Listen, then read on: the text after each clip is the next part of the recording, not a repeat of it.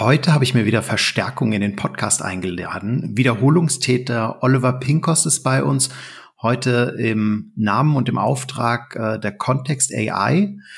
Ähm, ich freue mich, Oliver, dass du gekommen bist und ihr könnt euch freuen auf eine spannende Folge zum Thema Adoption Analytics, was die Kontext AI da im Angebot hat, was man allgemein so machen kann und wir gucken hinter die Kulissen. Los geht's mit einer neuen Folge Nubo Radio. Herzlich willkommen zu Nubo Radio, dem Office 365 Podcast für Unternehmen und Cloudworker. Einmal in der Woche gibt es hier Tipps, Tricks, Use Cases, Tool Updates und spannende Interviews aus der Praxis für die Praxis. Und jetzt viel Spaß bei einer neuen Episode. Hallo und herzlich willkommen zu einer neuen Folge Nubo Radio. Hallo Oliver, willkommen zurück. Heute in anderer Mission, heute ohne Karten, dafür mit äh, Analysen. Ja, ja, wunderbar. Äh, danke, Markus, ähm, auch für die erneute Einladung äh, in eurem Podcast. Ich freue mich schon auf die spannende Sendung jetzt. Oliver, möchtest du vielleicht einmal kurz dich nochmal vorstellen und auch, was ihr so generell als Firma macht, für was ihr Lösungen anbietet?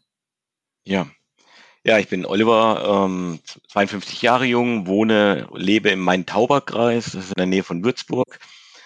Ähm, bin jetzt äh, zwei Jahre bei der Kontext AI äh, in der Rolle des Head of Product Development. Und ähm, wir befassen uns im Prinzip fast ausschließlich im Moment mit der Adoption in, im Kontext von Microsoft 365. Und da ist unsere Kompetenz in Sachen Daten. Daten analysieren, Daten auswerten und mit Daten äh, ja das alles zu belegen, was, was da passiert im Unternehmen. Mhm.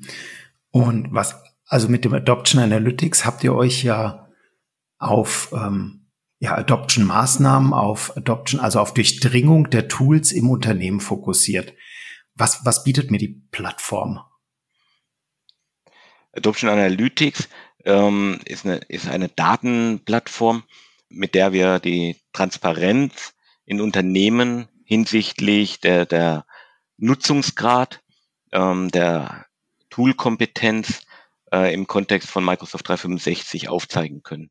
Das heißt, wir ähm, analysieren Daten, Nutzungsdaten und äh, machen das transparent, um, um dieses Bauchgefühl, was viele immer haben, wo, wo stehen wir gerade in der, in der Einführung vielleicht von Microsoft 365 oder Teams im Speziellen, oder ähm, ja, wo brauchen wir Handlungsfelder, um, um die Nutzung einfach zu erhöhen, zu verbessern.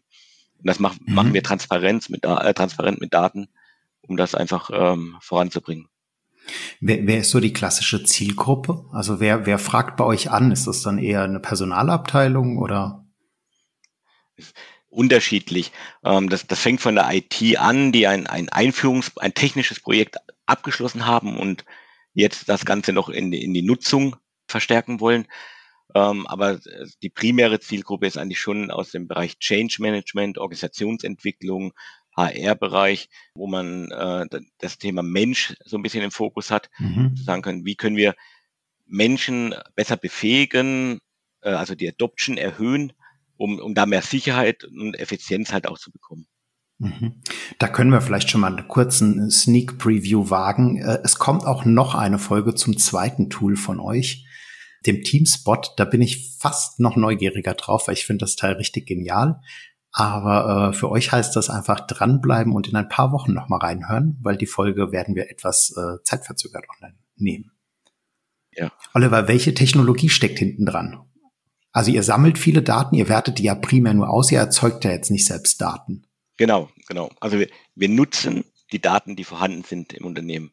Und bei, bei Microsoft 365 ist es halt, äh, nutzen wir den Graph, die Graph API, um an die Daten zu kommen, die eigentlich immer bei der Nutzung schon erhoben werden und äh, analysieren diese äh, und me messen damit im Prinzip die Nutzung. Als Frontend steht dann ein Power BI Dashboard den, den Anwendern zur Verfügung, um auf die Daten drauf zu gucken. Mhm. Wie, wie muss ich mir das Dashboard vorstellen? Also das Dashboard muss man sich so vorstellen, dass man ähm, zum ersten nutzt das nicht jeder Anwender im Unternehmen, das muss man auch mhm. sagen. Das ist jetzt kein Dashboard für den Endanwender, in, eine, in einer Organisation, sondern dass das nutzen Change Manager, HR-Bereiche oder IT-Bereiche, also die das Thema treiben wollen, die äh, Maßnahmen ableiten wollen, die einfach die Transparenz brauchen, wo stehen die Mitarbeiter, wo, wie hoch ist der Nutzungsgrad und äh, wo muss ich mich hinentwickeln, um weiterzukommen. Vom Prinzip her besteht das prinzipiell das Dashboard aus, aus zwei Kernmodulen. Das, nennt, mhm. äh, das eine Modul ist die Anamnese bei uns, das andere die Diagnose. Mhm. Das hört sich schon so, so ein bisschen medizinisch an. Ja, ein bisschen. Ja, genau. Ähm, und, und die Story dahinter ist halt auch immer so, äh, wo ich sage, wenn man zum Arzt geht und, und sein äh, Blut abnehmen äh, lässt und ein Blutbild machen lässt, dann kriegt man auch immer einen Anamnesebogen mit ganz vielen Zahlen, Daten drauf. Und wenn man da als Laie drauf guckt, ist das, ja, man kann vielleicht die eine oder andere Zahl schon ver verstehen, aber ob ich die richtig interpretiere, dazu brauche ich meistens immer ein, ein, eine, eine Fachkraft dazu, ein Arzt in dem Fall, mhm. der daraus dann auch eine Diagnose erstellt. Und der dritte Schritt nach der Diagnose ist dann die, die richtige Therapie daraus abzuleiten. Aber mhm. da werden wir dann wieder bei unserem Bot zum Beispiel als Maßnahme. Okay. Ähm, das heißt, ihr bietet auch wirklich den, den kompletten Umfang an, beziehungsweise ich kann über, über die Adoption Analytics mir herleiten, wo meine Mitarbeiter, meine Kollegen gegebenenfalls noch einen Bedarf haben für eine Schulung, eine Aufklärung, ähm, Tipps, Tricks, was uns so einfällt, eine Kampagne damit aufzusetzen und auch zu starten. Ja, genau. Also ich kann daraus Handlungsfelder ableiten, zu sagen, wo muss ich ansetzen, wie gut bin ich in der, in der Chat-Nutzung, ähm, wie gut bin ich in, in der Planner-Nutzung, wo sehe ich Bedarfe daraus. Also da geht es dann schon sehr tief teilweise rein in, in die Reports äh, zu den unterschiedlichen Themen da Bereich. Welche, welche Themen oder welche Module habt ihr oder deckt ihr so ab? Der Kern ist äh, das Thema Kommunikation und Zusammenarbeit mhm. vom Schwerpunkt her. Und ähm, es fängt auch klassisch an mit der Kommunikation. Man, wenn man das erste Modul, also die Anamnese öffnet, kriegt man direkt mal so eine Übersicht über die Kommunikation. Das heißt, wie, wie ist mein, meine Mail-Nutzung in der Organisation, wie ist meine dazu meine, meine Chat-Nutzung. Oft ist so, wenn man Teams einführt zum Beispiel, dann denkt man, okay, wir wollen vielleicht die interne Mail-Nutzung runterfahren, weil wir dann jetzt in Zukunft mehr Chat nutzen. In der Realität stellt sich es oft so raus, dass die Chat-Nutzung einfach on top kommt für die Anwender. Mhm. Und ähm, das erzeugt dann schon wieder fast so ein Digital Overload, ähm, weil, weil die, die interne Mail-Nutzung halt nicht zurückgefahren wird. Also das sieht man sehr schnell, wie sich sowas äh, entwickelt äh, in einer Organisation. Und ähm, man kann das natürlich dann auch runterbrechen auf, auf einzelne Bereiche, einzelne Abteilungen. Okay, wie, wie klein geht das? Weil, also wir haben jetzt Kunden, die haben sehr große Bereiche mit 50, 60, 80 Leuten wenn man das als Bereich definiert und darunter liegende Abteilung, aber so eine Abteilung kann schon sehr schnell sehr klein werden, also auch drei, vier. Ja. Also werden die auch noch einzeln aufgeführt? Weil dadurch ist ja fast schon ein persönliches Nutzertracking möglich oder wäre fast schon möglich? Ja, ja, genau. Ja, es wäre, es wären Rückschlüsse möglich auf einzelne Personen. Das wollen wir gar nicht. Wir wollen, wir, wir werten nicht bis zur einzelnen Person aus. Mhm. Äh, das heißt, Abteilungen aktuell ist es so, dass sie, ähm, wenn sie kleiner fünf Mitarbeiter äh, sind, werden die in eine zentrale Datenschutzgruppe überführt, die Daten. Das heißt, man kann dann nicht mehr rückschließen auf äh, diese Abteilung machen, mhm. sondern es ist eine zentrale Datenschutzgruppe, die, wenn ich viele kleine Abteilungen habe, dann sehr groß wird. Ähm, genau, so ist im Moment der Trigger da an der Stelle. Also für kleiner fünf läuft es in eine Datenschutzgruppe. Alles, was da größer gleich fünf ist, dann kann man zumindest auf die Abteilung Jetzt erwische ich dich vielleicht vorab, weil wir haben, wir haben darüber, glaube ich, gar nicht gesprochen. Wo, auf welcher Basis äh, definiert ihr denn Abteilungen und Bereiche? Also Genau, wir, wir nutzen die zentrale AD. Okay. Also das, wie die AD gepflegt ist, das ist unser Ankerpunkt aktuell. Das heißt dann auf dem Feld Abteilung über den gleichen Namen oder über die Managerposition? Weißt du das? Jetzt, jetzt erwischt du mich wirklich ein bisschen kalt.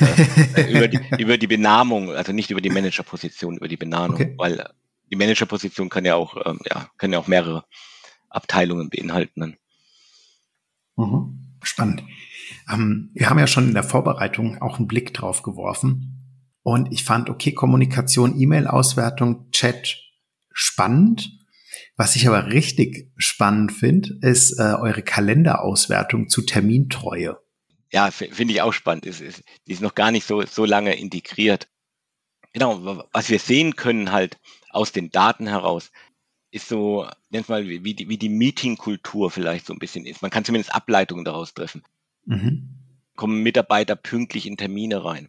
Wann fangen Termine an? Fangen sie wie angesetzt an? Und das Anfangen heißt halt immer, sind alle eingeladenen Personen auch dann in dem Termin drin. Und wir sprechen hier jetzt erstmal von primär von Online-Terminen. Bei Hybrid-Terminen wird es dann schon spannender.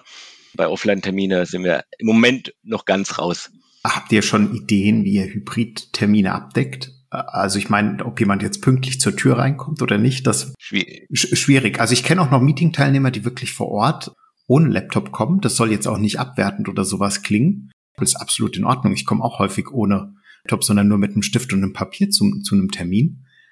Ähm, aber den dann zu tracken, ist der pünktlich, ist der überhaupt da, ist er überhaupt gekommen, uh, ist natürlich eine Herausforderung. Ist eine Herausforderung, ist auch aktuell ganz klar eine Unschärfe an, an der Stelle. Also wir, wir werten kein Videobilder aus oder sowas, mhm. sondern ähm, wir nutzen halt, wie gesagt, äh, in der Microsoft-Umgebung die, die Graph-Daten, was da wiedergespielt wird, was auch mit Boom-Geräten äh, dann zurückgespielt wird. Da sind wir gerade dran in der Entwicklung, solche, solche Sachen einzubauen, zu gucken, was, was kann man an Daten rausziehen, wie kann man das auswerten, wie kann man das interpretieren, welche Muster erkennt man da. Aber aktuell ist es primär natürlich auf, auf die Online-Meetings bezogen. Das ist jetzt auch durch die letzten Jahre natürlich sehr, sehr stark geprägt ähm, okay. an dem Thema. Okay. Aber man kann halt wirklich auch sehen, werden Meetings überzogen, wie lang werden sie überzogen. Äh, was dann wieder Rückschlüsse heißt, okay, wie verspätet fangen Meetings an, ähm, überziehe ich sehr oft, dann kann das Stress auslösen vielleicht bei Leuten, die sehr eng getaktet sind. Also darüber kann man schon Handlungsfelder sehen und das ist, glaube ich, eine, eine sehr spannende, ja, spannendes Modul. Ja. ja, absolut. Also klar, der Nutzungskontext ist wichtig, aber ich finde gerade dieser Kulturaspekt, der ist schon nicht zu vernachlässigen. Und ich finde gerade der ist, ich habe sowas noch nie gesehen, dass sowas so erhoben wird in der Art und Weise. Klar, Insights in meinem Outlook sagt mir auch so ähnliche Sachen. Man basiert ja mehr oder weniger auf den gleichen Daten. Ähm, aber es sagt halt nur für mich und nicht für eine Organisation. Ja, und ich kann es halt runterbrechen. Ich kann es dann äh, Zeitschiene runterbrechen. Also wir, standardmäßig gucken wir mal sechs Monate uns an aus der Vergangenheit, also von heute aus der Vergangenheit.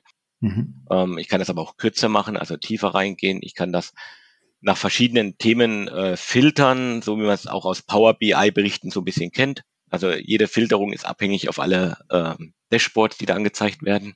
Aber ich kann mir auch anzeigen, wie sind meine Gruppengrößen, äh, mit wie vielen Leuten bin ich in Meetings drin, ähm, habe ich viele 1 zu 1 Meetings, habe ich montags mehr Meetings wie freitags oder ähm, wie verteilen sich Meetings über den Tag, wie viel Vorlauf brauche ich auch für, äh, für Einladungen. Auch das können wir, kann man rausinterpretieren, zu sagen, naja, in dieser Organisation sollte ich mindestens mal zwei Wochen im Voraus einladen, um auch Rückmeld positive Rückmeldungen zu kriegen und nicht nur Absagen mhm. zu kriegen. Also auch solche Sachen kann man rauslesen.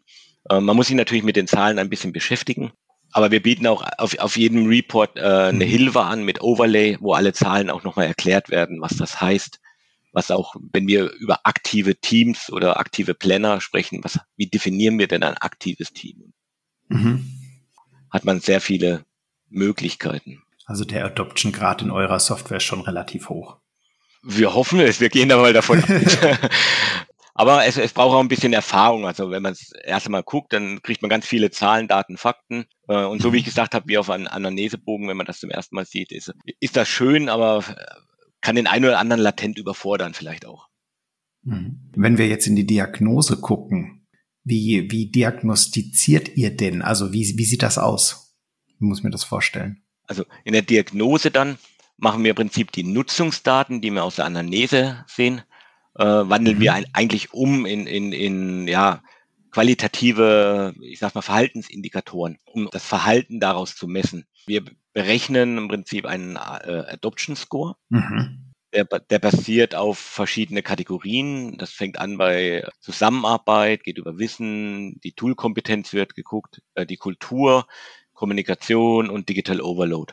Das sind so die Kategorien, die den Adoption Score widerspiegeln.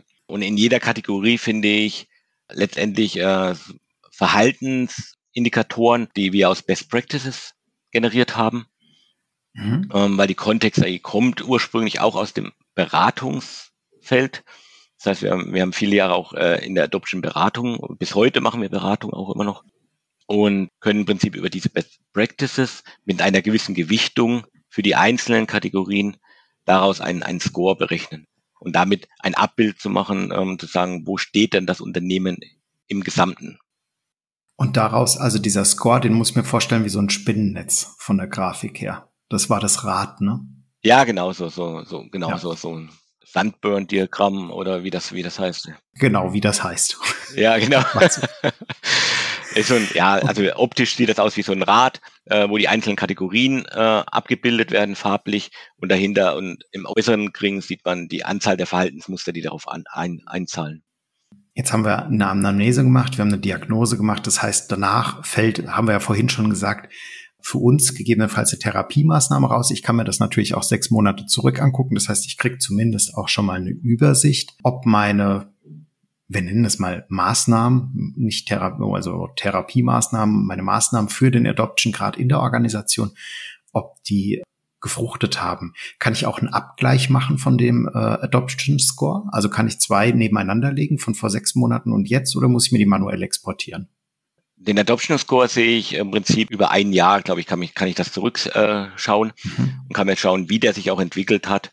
Äh, ist der gestiegen, okay. ist der gefallen, wann ist der gefallen, wann ist er gestiegen? Ich kann das wieder matchen mit, ah, da hatten wir Maßnahmen vielleicht, da haben wir vielleicht mhm. ein Präsenztraining gehabt oder wir haben ein Bot eingesetzt äh, fürs Coaching oder was auch immer und kann daraus sehen, ähm, wie hat sich das entwickelt. Oder gerade in der Einführungsphase ist es oft so, dass man ähm, Bereiche oder Teile von Unternehmen separat einführt, in, in Teams zum Beispiel. Dann sehe ich halt immer, wenn, wenn ein, ein Bereich dazukommt, verändert sich der Adoption Score. Meistens sinkt er dann mal ab für einen Moment, weil viele onboarded werden in der mhm. Thematik. Mhm und dann über, über die Zeit steigt er halt dann wieder an, weil man merkt, okay, die Maßnahmen, die da getroffen sind, die, die, die greifen an der Stelle. Und so ist, so ist es auch bei den An Anamnesedaten. Wir, wir, wir können halt nur bis heute gucken. Wir haben so Prognosen drin für den laufenden Monat, die natürlich am Anfang des Monats unschärfer sind wie zum Ende hin, aber äh, wir können eigentlich immer nur bis heute gucken und, und rückwirkend gucken. Und dann sagen, okay, wie hat sich das Unternehmen aus der Vergangenheit entwickelt? Und, und so ist es eigentlich bei dem, bei, äh, in der Diagnose dann auch, um zu sagen, okay, jetzt an, an den Stellen haben wir Handlungsfelder äh, in Sachen Plannernutzung. Planner wird frisch eingeführt, ähm, vielleicht nach Teams oder so. Und dann äh, geht man im Prinzip da rein und sagt, okay, wir fokussieren uns mit den Maßnahmen jetzt auch auf die Plannernutzung und, äh, und können das monitoren über die Anamnese, wie sich die Nutzung entwickelt und können das dann über die Diagnose auch äh, ja, über Indikatoren bewerten. Angenommen, äh, wir haben jetzt das Interesse bei dem einen oder anderen Hörer, Leser wollte ich gerade zuerst sagen, bei dem einen oder anderen Hörer geweckt und er möchte das jetzt installieren. Kriegt er die Daten dann trotzdem rückwirkend für die letzten sechs Monate? Ja und nein. ähm, mit, mit, einer Ausnahme bei Telefoniedaten kann ich äh, maximal 21 Tage zurück auf die Daten zugreifen ab ab dem, ab der Messung. Mhm. Und ähm, sonst, ja, sonst kriegen, können wir komplett zurückgreifen auf die sechs Monate. Okay. Das, das ist ja Standard. Okay. Dann wäre jetzt noch zu fragen, äh, wenn jemand Interesse hat, wo findet er euch oder dich? Ach, überall in Social Media oder also mich, mich findet man überall, also wirklich äh, auf LinkedIn, auf Twitter, äh, findet ihr mich. Äh, natürlich aber primär äh, unsere Webseite Kontext mit 2x äh, .ai.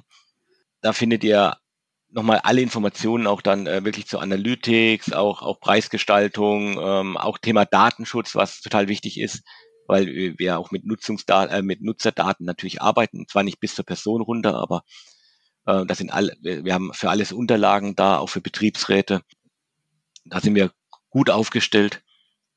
Und sonst, äh, ja, schreibt mich einfach an, kontaktiert dich, vernetzt euch mit mir, also auch für, für Demos und so. Ja. Kann ich nur empfehlen. Wunderbar.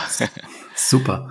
Oliver, vielen lieben Dank für den Ausflug. Ähm, ich finde, es ist ein sauspannendes Thema, gerade mit den Auswertungen und ich bin neugierig, was da in Zukunft noch dazu kommt. Noch neugieriger bin ich allerdings auf unsere nächste Folge. Und äh, wir machen jetzt gleich auch noch einen Termin, glaube ich, aus äh, für die nächste Aufnahme. Und ja, war schön, dass du noch mal da warst. Ist auch schön, dass du noch mal kommst. Und wir freuen uns. Ja, ja, danke, danke.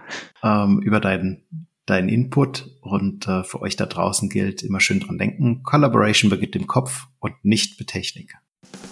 Du möchtest noch einmal mehr Details zur Folge, willst uns eine Frage stellen oder aber einfach in Kontakt treten, um dich als Interviewpartner vorzustellen? Kein Problem, auf www.nuboworkers.com findest du Insights zu Nubo Radio, als auch unsere Kontaktdaten und die Social Media Plattform. Viel Spaß beim Klicken!